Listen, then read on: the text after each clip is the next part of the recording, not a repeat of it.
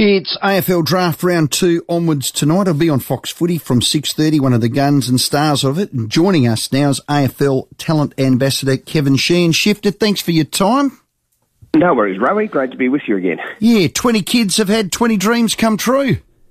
Yeah, we're hoping for maybe another 40 tonight, uh, 37 at least. Um, gee, it, it, opens right up. Uh, there's some terrific, well-credentialed uh, kids here tonight that uh, we hope we'll get there. Um, we've got the final thing tomorrow, of course, the rookie, the rookie opportunity. But uh, yeah, there'll be some mm. sweaty palms, I think, right at the minute. Boys with expectations, hoping that it might happen. Yeah, a few surprises. Can I start with Leek Aliir to GWS Sydney? That is a fantastic story. That one.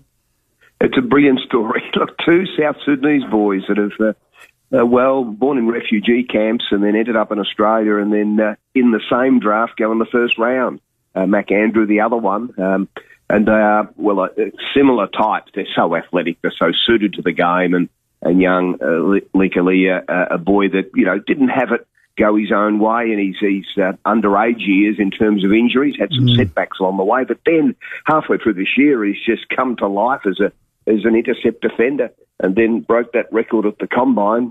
Nick Naitanui, Nick Naitanui did a 102. Nick does remind us he was 17 at the time when he did that, and you know, uh, every now and again when we sort of say someone's challenged his record or beaten it, uh, he tells us he's a young boy and could jump higher now. But that 107 really. Uh, uh, said that uh, this boy can play bigger than the 196 he is. I can play in the big giants at that size and, mm. and compete in the air and add something special. And, and obviously the Giants loved him for that. And uh, well, shocked the footy world with that uh, early choice. Yeah, we're going to speak to him later in the show.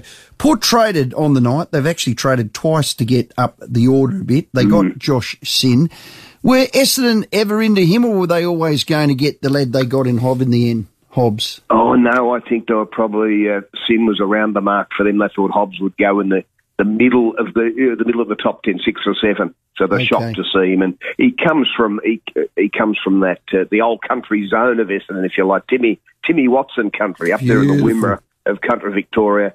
Uh, and uh, a precocious talent, we call it, because he played senior footy up there with the, the Horsham Demons. When he's 14, he debuted when interviewed over here by Tim Watson and Gary Light recently, oh, how did you go? He said, oh, I was a bit quiet first game, kicked five in the second.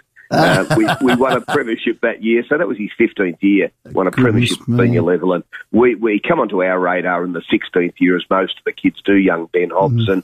uh, was the most valuable player for Vic Country, a young star ball winner in the okay. midfield. So I think uh, they were surprised, Essendon, that he lobbed in their lap.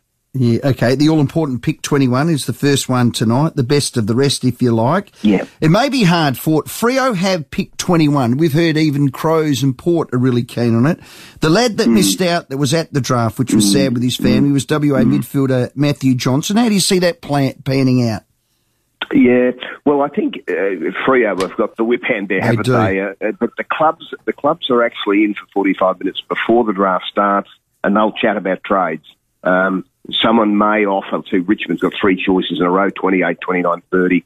Geelong with two in a row. Will anyone offer them two to get up to 21? Mm. Now, due diligence for Freo would be to look at that, consider it, or do they go Johnson uh, yes. straight away and just keep the local boy that really, he looks to be a real player for mine. Um, I liken him to a Mitch uh, Duncan down there at Geelong. Um, you know, a, a, beautiful kick of the footy. He's bigger than Mitch. He's 192. So at the Goodness. start, he, he's probably going to play wing and get up and down the ground, but he can develop into an inside mid as well from what I've seen. Um, grand final in that curtain raiser against SA, he was WA's best. He won the medal in that game. So he's done nothing at all wrong, except uh, uh, I suppose uh, went a bit rogue late in the draft of the first night with five or six clubs uh, pulling surprises and, and mm. going position specific for what they wanted.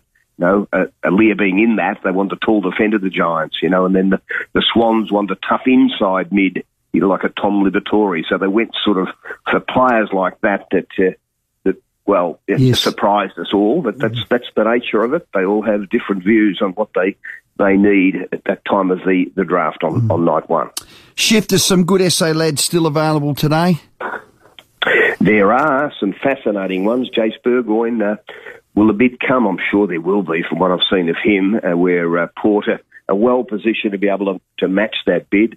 A kid called Arlo Draper, expect that he will go in the, the first 10 or 15 here Uh, yeah, a little bit of a, well, Connor Rozee or a Jake Stringer about this boy, a South mm. Adelaide boy as well. He's got a few tricks um, as a as a medium sized forward, but the first time I saw him was back at the 16s level, and he was second best player to Jason Horne-Francis for SA, and that's that form stacks up pretty well over the years. Yes. The kids that uh, he was just a bit injured in the other games at 16s level, so we didn't see much of him. But gee, he's shown a bit even at senior level over there for South Adelaide.